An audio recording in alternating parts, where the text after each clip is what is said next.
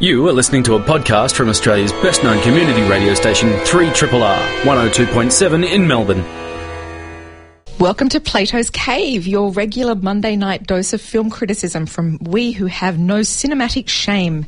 Major thank you to Phoebe Squared for the last 3 hours of Maps. What an empty, musicless husk our lives would be without her and her divine selections of tunes. Yes, I am talking about Barracuda. And Barracuda.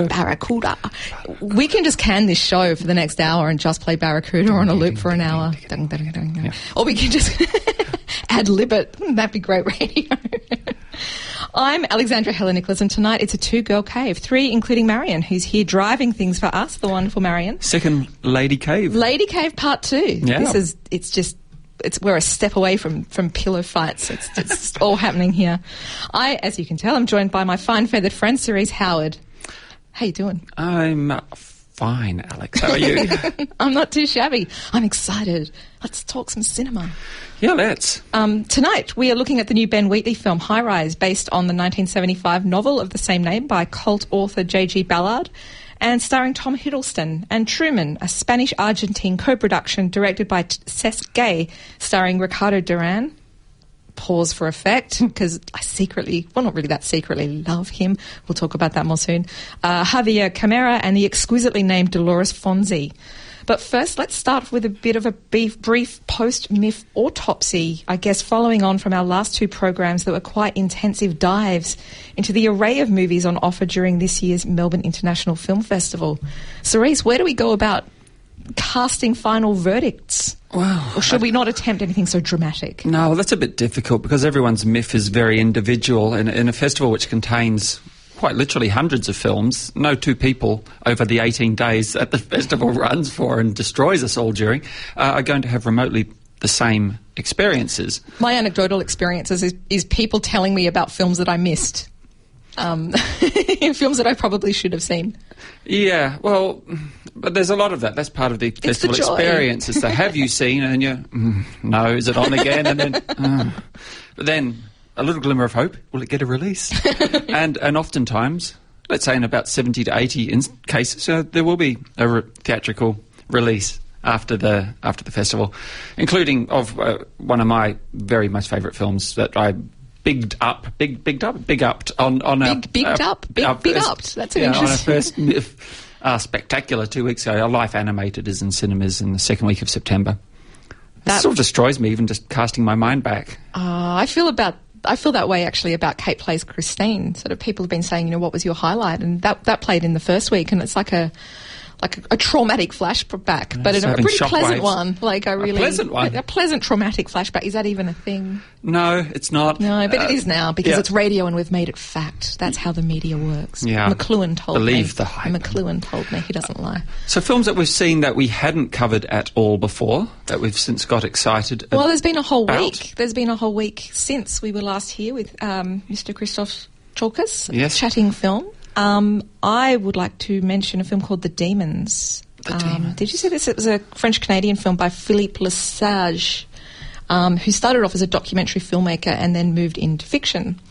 This is a strange film. I was thinking about this actually on my way in tonight, that the two films, I don't even know if I would recommend them, but there's two films from MIF that have really got under my skin to the point that I don't know if I liked them or not. And one of them is Joe Cinque's Consolation that we talked about last week with Christos. And I'm sure that's a film that will come up in conversation again. That is the Sotiris Dounoukos' film based on the Helen Garner book of the same name. I honestly I think I'm getting more complicated feelings about that. And The Demons is the same. It's a really, really extraordinary film basically about the kind of cold politics of childhood, which I find just extraordinary. The kind of nitty-gritty politics of what happens in class if you've forgotten your pencil case, you know, the kind of intense childhood trauma stuff. It really kind of gets in with a quite vicious economy into what it's like being a kid. You know, adults have this soft nostalgic vision of childhood, and this film really, really unpacks that. And there's a scene in this movie it doesn't end in physical domestic violence, but it kind of maps out. It's almost like a cartography on how it can happen and on how these sort of explosions happen in domestic spaces. that I just don't think I will forget. I mean, it's just an extraordinary little moment where this film, at its best, I think The Demons was almost somewhere between Xavier Dolan and Gus Van Sant, but at the end of the day, I'm not sure. I'm still really undecided. I actually suspect it kind of collapsed into like a kind of moral panic about children and evil. I'm not really sure. I still need to sit with it for some time, I think. Well, ambivalence can be a powerful thing to take away from a film, I find, because it's one that you then wind up dwelling upon and mulling over, rather than one of those more anodyne experiences where you come out of the cinema, there's a neat resolution. I love that. It was great. And it's just like pop, you know, it's like it's and the like next chocolate. Day it's gone. Yeah. It's gone. Disposable. Yeah, I find it quite extraordinary, actually, that the two films that have really gotten underneath my skin, I honestly don't know how I feel. Like, I can't even say that I liked them or that I hated them. I'm really quite torn. Yeah, there's just more grist for the mill there, which is good, because it means you'll go back to it. Maybe. Yeah, I know, life's short, and there are a lot of other films to see. I caught, late last week, Death in Sarajevo, a film I found endlessly fascinating. Danis Tanovic, a film which takes place 100 years after Franz Ferdinand was assassinated and triggered World War I. And this film takes place as a part of its polemical debate about the whole Balkan situation and how seemingly irreconcilable it is that the various parties in it can never stop blaming one another or accepting responsibility for all of the horrors of the 20th century at various points within that century, not just World War I, but all of the conflicts subsequent to it and the tensions that very much exist to the current day. But it was also, it was many films in one. You had journalistic interviews with supposed experts in the field, representing various points of view, but you also had a hotel manager whose hotel was deeply in debt, trying to run a major EU event to celebrate, to honour this awkward anniversary, and various other dynamics at play there. His aide in chief, a woman whose mother was working in the laundry and who was going to run a strike because the staff hadn't been paid for a few months, and where she wanted things to run smoothly, and there's a suggestion of heavies running an underground gambling den within the hotel who might have to heavy her mum, and just all of these tensions, and all of them you sense not just tensions in and of themselves, but representative of all of those various dynamics that have been at play in Europe in the 20th century. And it was dense and wonderful and incredibly tense, and I thought a really terrific film that I hope will surface again. And interestingly, earlier on in the festival, I saw a film that we didn't find time to speak about called A Good Wife, a Serbian film, which also dealt with the trauma of the conflict of only about 20 or so years back, where a woman discovers her husband had been involved in atrocities.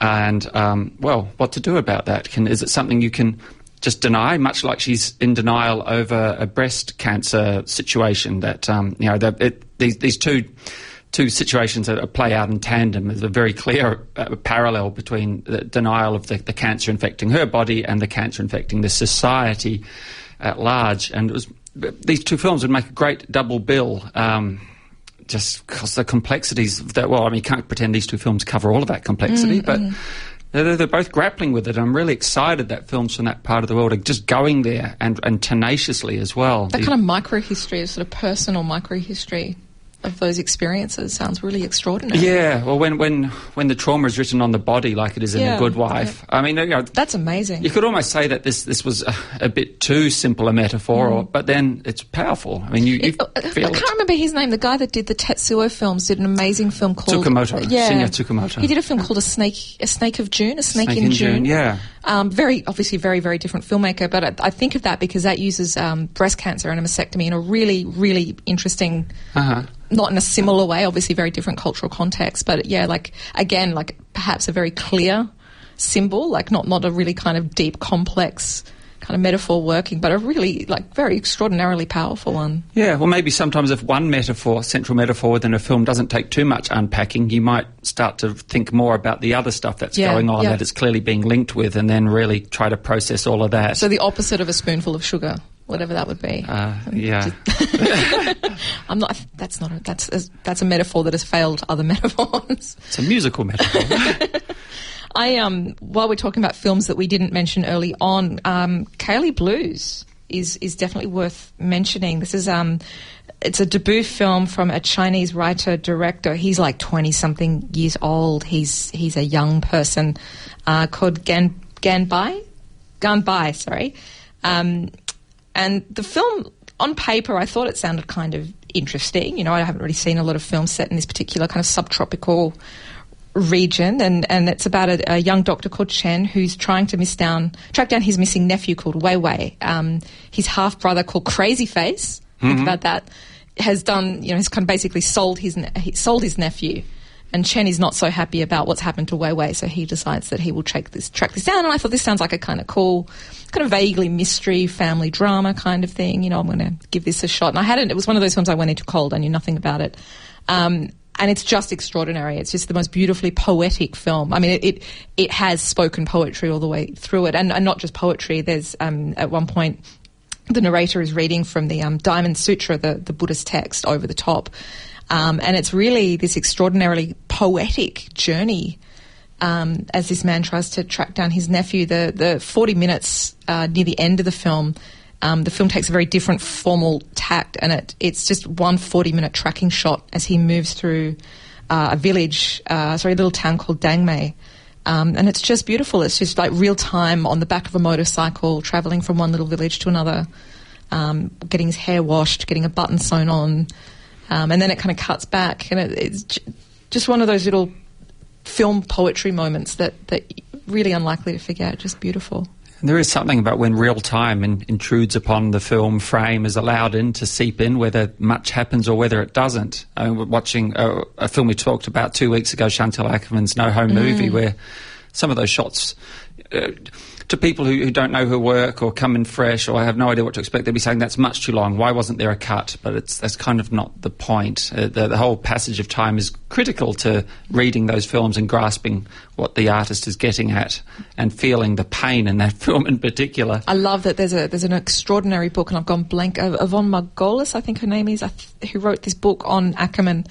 Really like the central text on Ackerman's films, and it's called Nothing Happens. And I just love that so much. I just think it's wonderful, that complete political denial to put in ellipses. It's like, no, I'm going to show everything in between. Yeah. Whether you like it or not. Take that, Crazy Face. Yeah.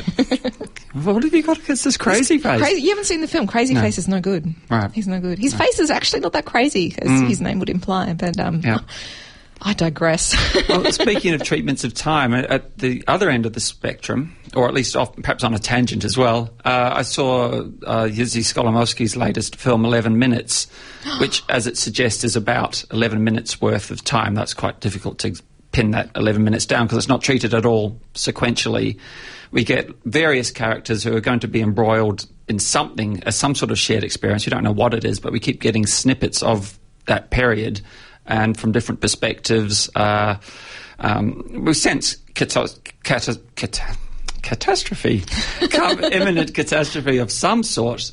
What I was really taken by with this film is that Skolomowski's kind of an old guy. He was at a vanguard of film in the 60s. I know him from a film from the early 70s called Deep End. Yeah, Deep End. Which I think is the only film of his I know, and I love that film. Just adore it. Yeah, that's a great coming-of-age, swing in London sort of a number, that one.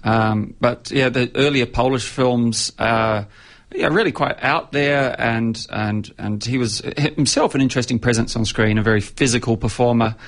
And these films were full of cynicism and little... digs at the human condition, especially as with respect to what humans were subjected to under Polish communist regime. But these days, he's made a couple of films the last few years, and this one is very much of the moment. It doesn't seem like an old man's film in the slightest. It perhaps overdoes it with the use of new technologies. We're seeing altogether much too much footage shot with smartphones and laptops or whatever devices. Sometimes it's because it's based in the narrative. Other times it doesn't seem that clear-cut as to why we're looking at things through that particular prism. But nonetheless, this film is very dynamic. I know some people out there have loathed it, probably folks who feel a bit too much of a connection to that older work and find it hard to see how we got from there to here. Mm-hmm.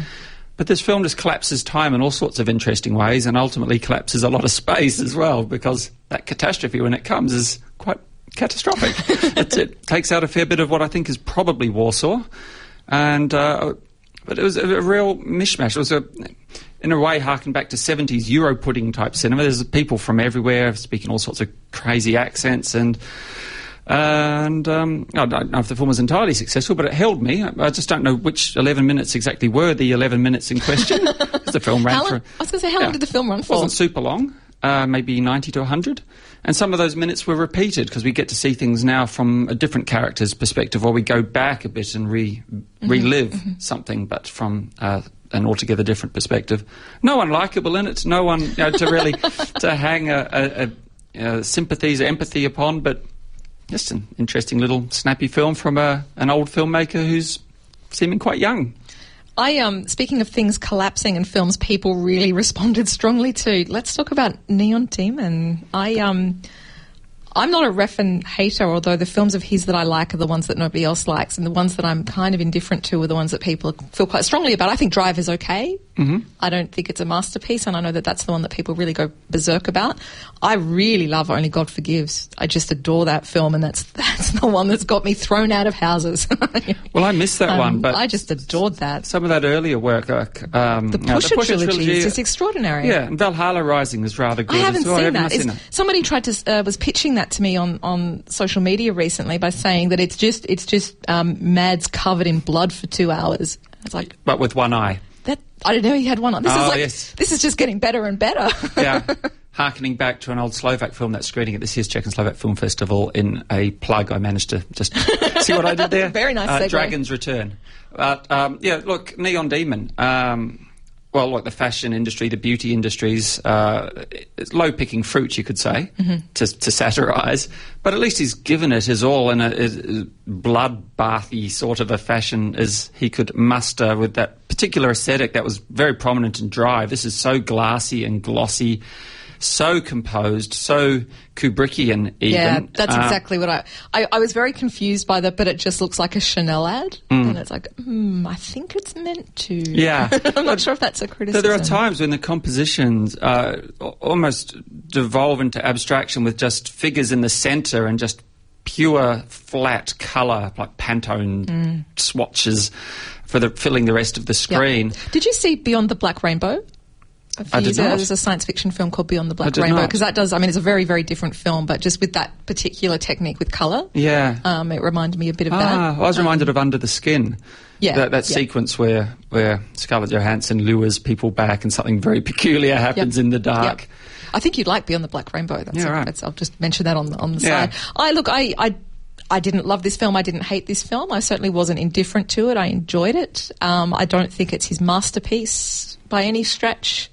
But I don't think I wasn't offended by it. I don't think it's a terrible movie. I honestly think I've just kind of seen the same ideas done better. Some people were offended. There were walkouts when I saw it last night. Yeah, there's some pretty extreme stuff in it. And I get that. Like, this is, A, it's not a filmmaker for everybody, and B, this is not subject matter for everybody. But some of the extreme material is pretty silly. Yeah.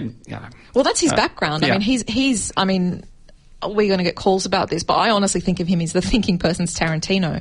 Like, he's so... We're going to get calls. He is so literate with his exploitation cinema background. He has an extraordinary knowledge of what he's doing and where it comes from. Yeah, and there are some central metaphors in this film of a cannibalistic variety and to do with whether people are alive or dead, and whether that even matters in such a world that...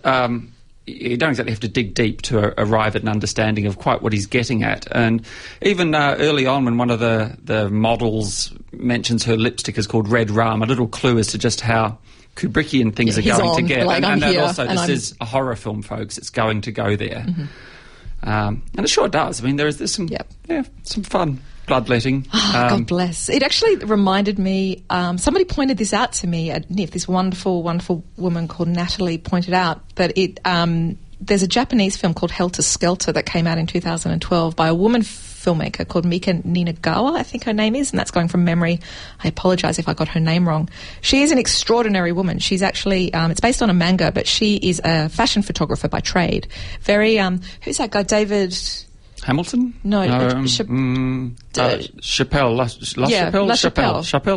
One of them's a comedian, yes. The other one's a really glossy photographer. We don't want to get them mixed up.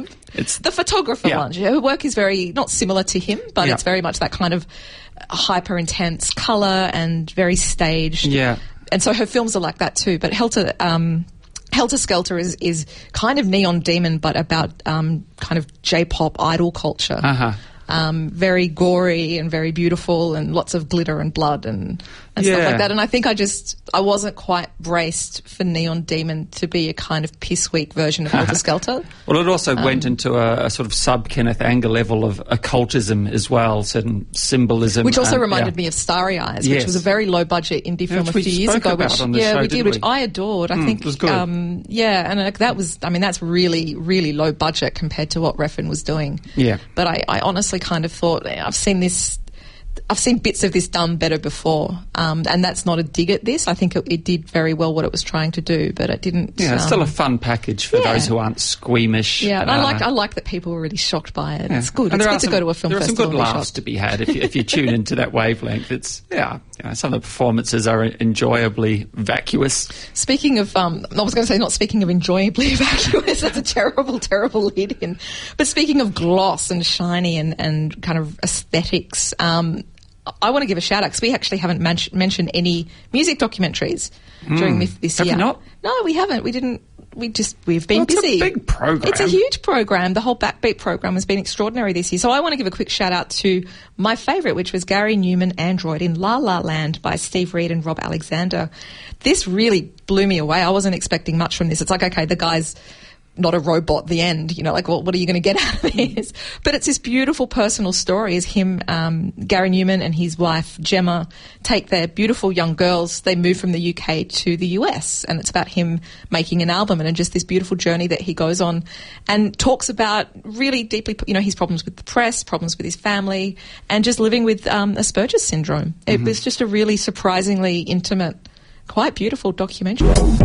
You are listening to a podcast from Community Radio 3RRR FM in Melbourne, Australia. Big film, very much big excitement at MIF about High Rise, the new Ben Wheatley film, the adaptation of Ballard's novel of the same name. Ben Wheatley, big cult film director, love him or hate him, and I think that it's fair to say there are many people on both sides of that fence. Wheatley makes films, I think, that are difficult to forget, and they're quite assertively in your face. Things like Kill List, A Field in England, Down Terrace,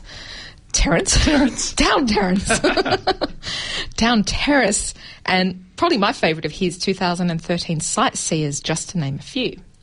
In High Rise, Wheatley ventures into what for many is the sacred terrain of adapting a J.G. Ballard novel, which, along with Concrete Island and Crash, is pretty much an unflinching look at the impact economic factors and so-called progress make on the individual.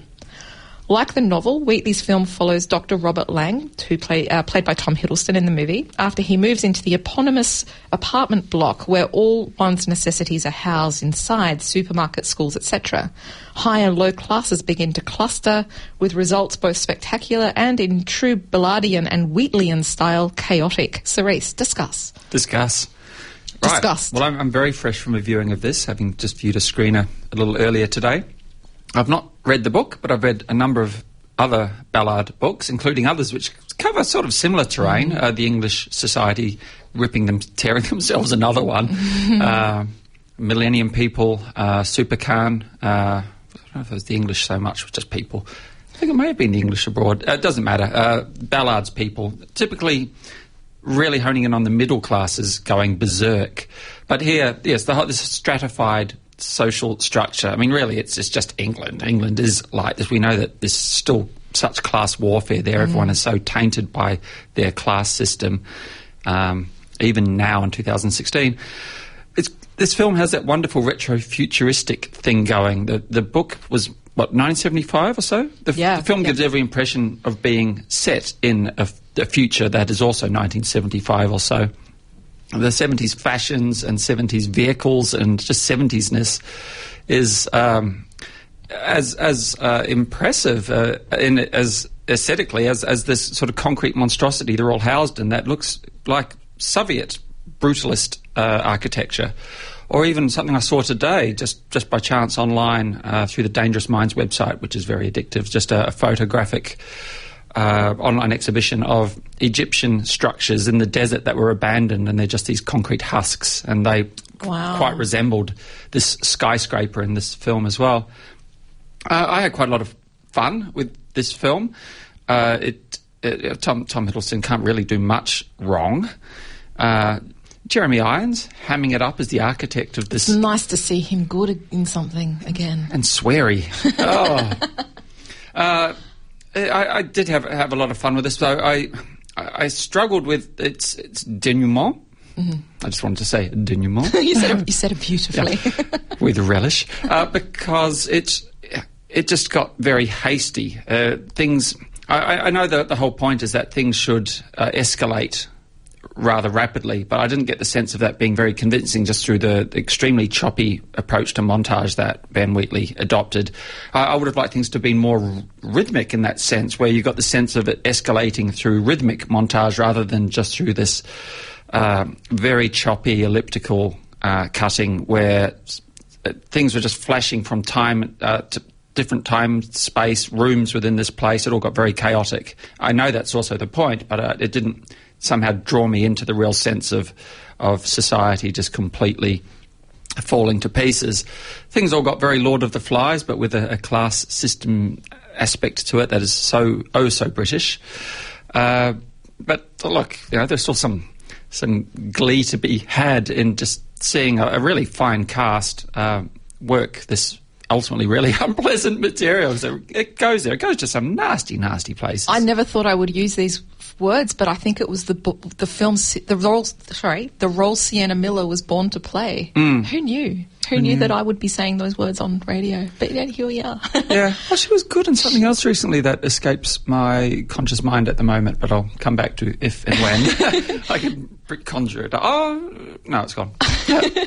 The suspense. Yeah. I have a strange relationship to this film in that I saw it earlier in the year and I quite liked it, and then I saw it after Brexit. And by that I mean the British referendum on leaving the EU, not a mispronunciation of breakfast. Because that would make me sound like an idiot. Which we won't have that. We can't have that on Plato's Cave, good Lord. I was really surprised the second time around just how much just having an initial kind of takeaway message from this film, and then in the context of Brexit it really... It just kind of brought back all these Ballardian ghosts, you know. Mm. I mean, this is the guy. I mean, I think Crash was released in Australia 7 months before Diana died. I mean, it was super close. It was very, very close. You know, this kind of weird, creepy sexualization of car accidents. You know, the staging and the performativity and the erotics of it. Yeah, the gloss. Yeah. And honestly, I mean, I'm certainly not alone in this, but everything that Ballard said about Reagan, I think, just goes triply for Trump. What we're seeing with Trump, this stuff is pretty powerful, pretty potent stuff, and I. Just rewatching High Rise, all I could think of is that this is just like, I mean, this is Brexit cinema. This is our first Brexit movie. You know, it's extraordinary because it came out before it. But it very much is that this fantasy of isolation and how that, and you know, based on a myth, you know, that hinges on something that was never real to begin with. And you know, this kind of a costume party with this amazing. Orchestral, Clint Mansell does this beautiful orchestral SOS by ABBA, mm-hmm. where people have these sort of powdered wigs and this absurd performance of Britishness that just collapses into chaos and violence. Of anachronistic Britishness too, which, uh-huh. I mean, that whole class system is such an anachronism, exactly. And still such a blight on that society, mm-hmm. and hence Brexit, where one ladder in the class system there managed to somehow... hornswoggled another one into voting something that really wasn't in its best interest. And, really... and now, yeah, it's just stacks on. Yeah, it is. That's exactly it. Yeah. And that's the kind of vibe I think that's in the film. Yes, you know, this kind of chaotic stacks on. I mean, you know, the Luke Evans, my hero Luke Evans is just, I mean, for me, this is his film. I'm kind of biased about Luke Evans, but I think he's I think he's probably the strongest performer in the whole movie. People get really intense about Ballard adaptations, and I think maybe I'm misreading Ballard, but I never took away from his work that he is somebody that we would need to be particularly reverential about.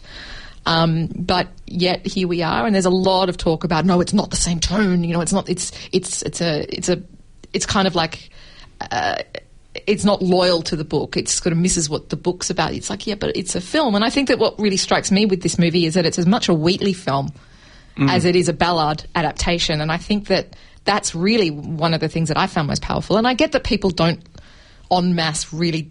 I mean, you know, he's a popular filmmaker, but I think he's still cult in a way. I think so. He doesn't appeal to everybody. No. I think of Wheatley very closely aligned with Peter Strickland, who I think that these are two of the best British filmmakers working today. Strickland, I think, is living in Hungary. I think he has a Hungarian wife. Yeah. But he's a British filmmaker, and he makes British films. And I think what's extraordinary about both of these guys is that they kind of make films that work the same way, and that they just climb and they creep, and then suddenly all hell breaks loose, and it's just chaos. You just descend into chaos. Yeah, and in both cases, the films feel very now, but also very 60s, 70s-ish too. There's a real liminal haziness about what these guys are doing. Yeah. I mean, I think that this is... I mean, I think High Rise is really classic Wheatley, regardless of how loyal or how not loyal it is to Ballard. I mean, I'm not really sure how... I mean, the only Ballard adaptation that really, really, really blew me away in terms of being a quote-unquote adaptation, a chap called... a colleague of our, Jack Sargent, does RevFest in Perth, amazing author. He put me onto a film, an adaptation of the Atrocity exhibition that came out in 2000 by a guy called Jonathan Weiss, an American film. Do you know this? Did you see this? No, I know it exists. I've never caught up with it. Yikes. Like, I think I'm a pretty tough lady. I can deal with it. But this is like, real footage of plastic surgery, bits of skin and stuff, and hardcore pornography's in it. You know, you weren't seeing this at Northland Multiplex. This wasn't a mainstream film by any stretch. More's the pity. Disgust. But yeah, it's like, unless you're doing Empire of the Sun, I kind of wonder, if it's a little bit like the playwright Sarah Kane, maybe that these were films that were deliberately unadaptable.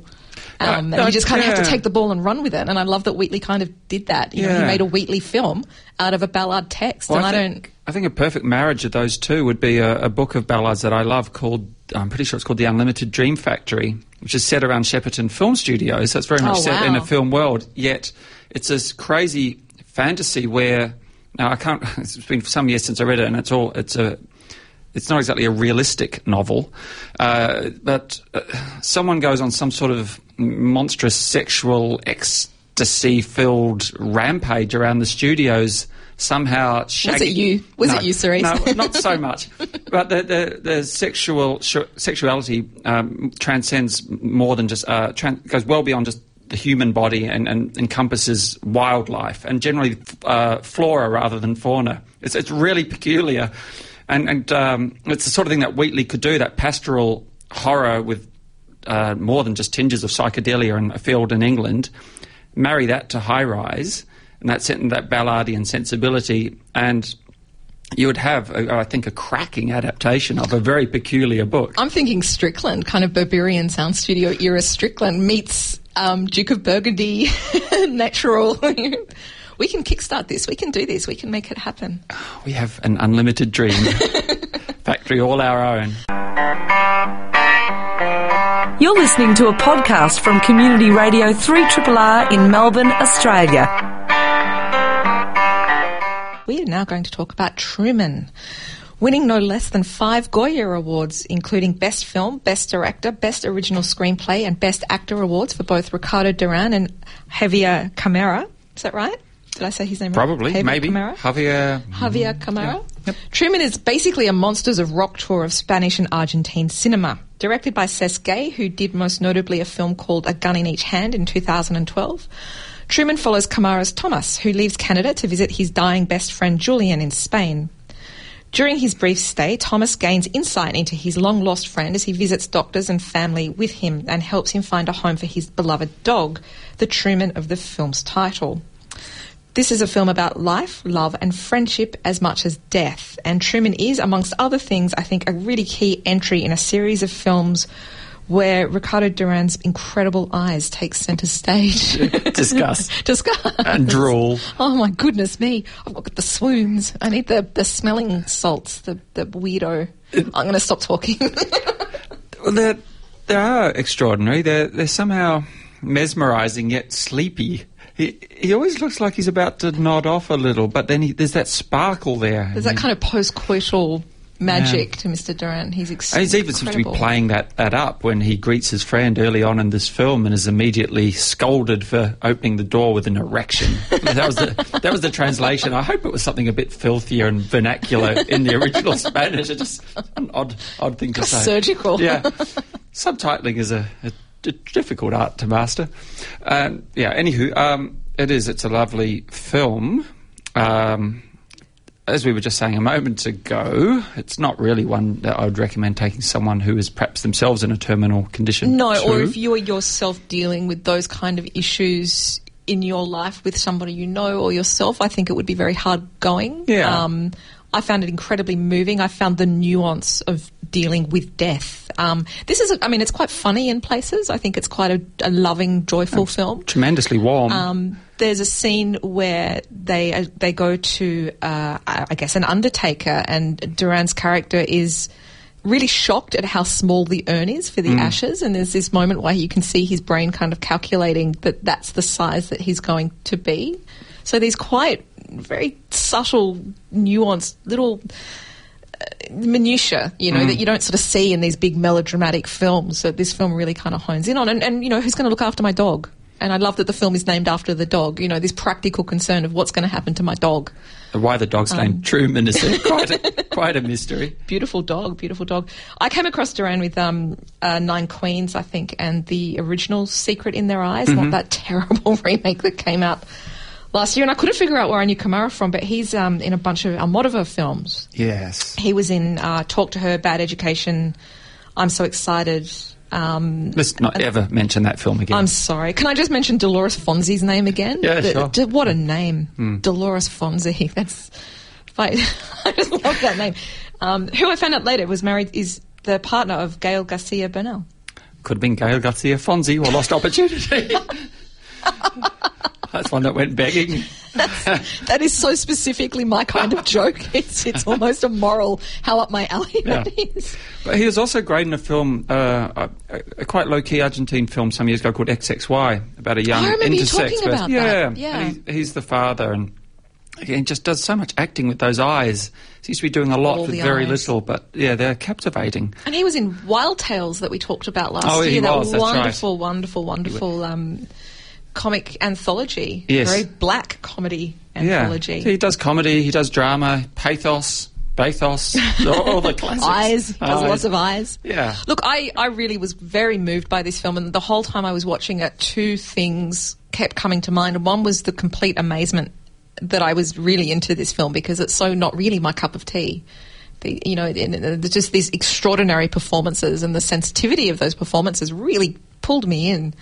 This beautiful relationship between these two men, just kind of negotiating, their history and their current family relationships. And the other thing was less pleasant, which is how badly is this going to be butchered when it's remade in America? That's all I could think. It was like, there's no way that this isn't going to get remade. I mean, it's just, it's so ripe for the picking. And it's just like, you're going to put, I don't know, put Mel Gibson in this. You're going to kill it. Somebody with terrible eyes is going to be in it.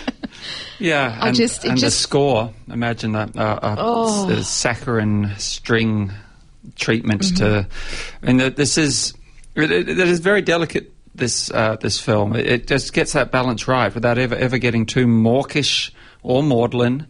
It just does hit those emotional beats as in a way that doesn't feel manipulative. It feels quite organic. And it's a tremendously warm, engaging film with just so happens two of the best. Are they both Argentine, or is it just Ricardo Duran? Because the film seems to be it's a co-production. I think Duran's Argentine, and I think Camara is Spanish. Because it did seem to be a little thing within the film where it was acknowledging... he plays an actor, Ricardo Duran, and he plays an actor who we are explicitly told was one of the first, if not the first, to be cast in a Spanish production in Spain. Yeah, they very explicitly acknowledge... I think that they were both originally from Buenos Aires. Yes. Camara's character moves to...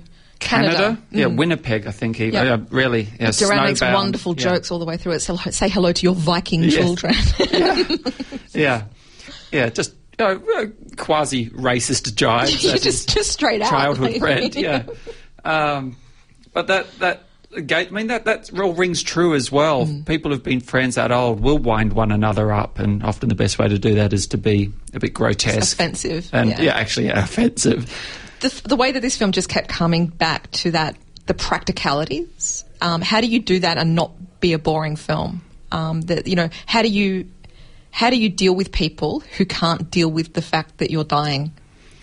That's dealt with in quite extraordinary ways, bumping into people in restaurants who avert their eyes, that kind of thing. But then turning that on its head slightly when Duran's character realises he's trying to avoid somebody too because he done them wrong. And that person shows himself to be, you could say, the bigger person, and then they have a lovely exchange, and that's really sweet too. And you realise that somebody who thinks he's got a handle on how to die with dignity and grace has actually not quite mastered it yet either. And so those moments are really very sweet. They ring true and are affecting. Yeah, they really are. I mean, it's just it's a very simple story, I think, and I think in the wrong hands there would be a real temptation to really lose that detail and really ramp up the melodrama. And I just think I'm just dreading being on that long haul international flight and watching. I'm having nightmares about who will be cast in the American version. It will be Tom Hanks. Oh, don't even do that to me. That's just not on live radio. That's that's the kind of thing that I'm fearing, that it would be like a full-on Tom Hanks. What if it was Seth Rogen? Jonah Hill. Okay, now I'm actually thinking maybe Channing Tatum could do it. Why not? Oh, Channing Tatum could do anything. Does he have the eyes? This is not where I expected this conversation to go. Well, you sort of steered it there, playing the what-if game. I like this film very much. Yeah, me too. It's a good film. Tell me about Friday. Oh yes. As we wrap this up, Friday on my mind. I have a little personal appearance-y type talky thing that I've engaged to do this Friday at Acme in Studio One for the Australian Film, Television, Radio School, wherein I will talk about what it is, how it is, why it is that we might run a film festival. I have a Czech and Slovak Film Fest coming up, and so Filipa Horka is going to grill me for the benefit to all comers, free entry, benefit of, well, thems as come. Thems as are curious about why on earth someone would be so mad as to run a festival for love and not money. Oh, were that there was some money, though. And we could have a different discussion, but still plenty of material to work with. And it's a pretty amazing film festival. It's not all bad. It's pretty good. Speaking of amazing film festivals, that's what we've been talking about tonight. If you missed MIFF, we're really sorry. It was a great year. It was a good one. Yeah, next year it's going to get older. It's not going to happen again. It'll be 66. Oh my gosh! Was this year the 65th? No, I'm feeling weary. Is it 60? Is it got? We've got the program over there. Yeah, it doesn't say. I think they got coy about that age. Yeah, I think it was the 65th this year. We have also been talking about High Rise, which is playing exclusively at Cinema Nova in Carlton. Truman is on limited release through Palette Films. We're back with a full old school cave next week with Josh Nelson and Thomas Caldwell to skip right up in the grill of Radiothon. We're going to get in its face. We're going to thon some radios. Is that next week? So next soon? Week? It is next week. I'm just had a panic attack. Yeah. Marion's nodding. No, it's next week, guys. I know.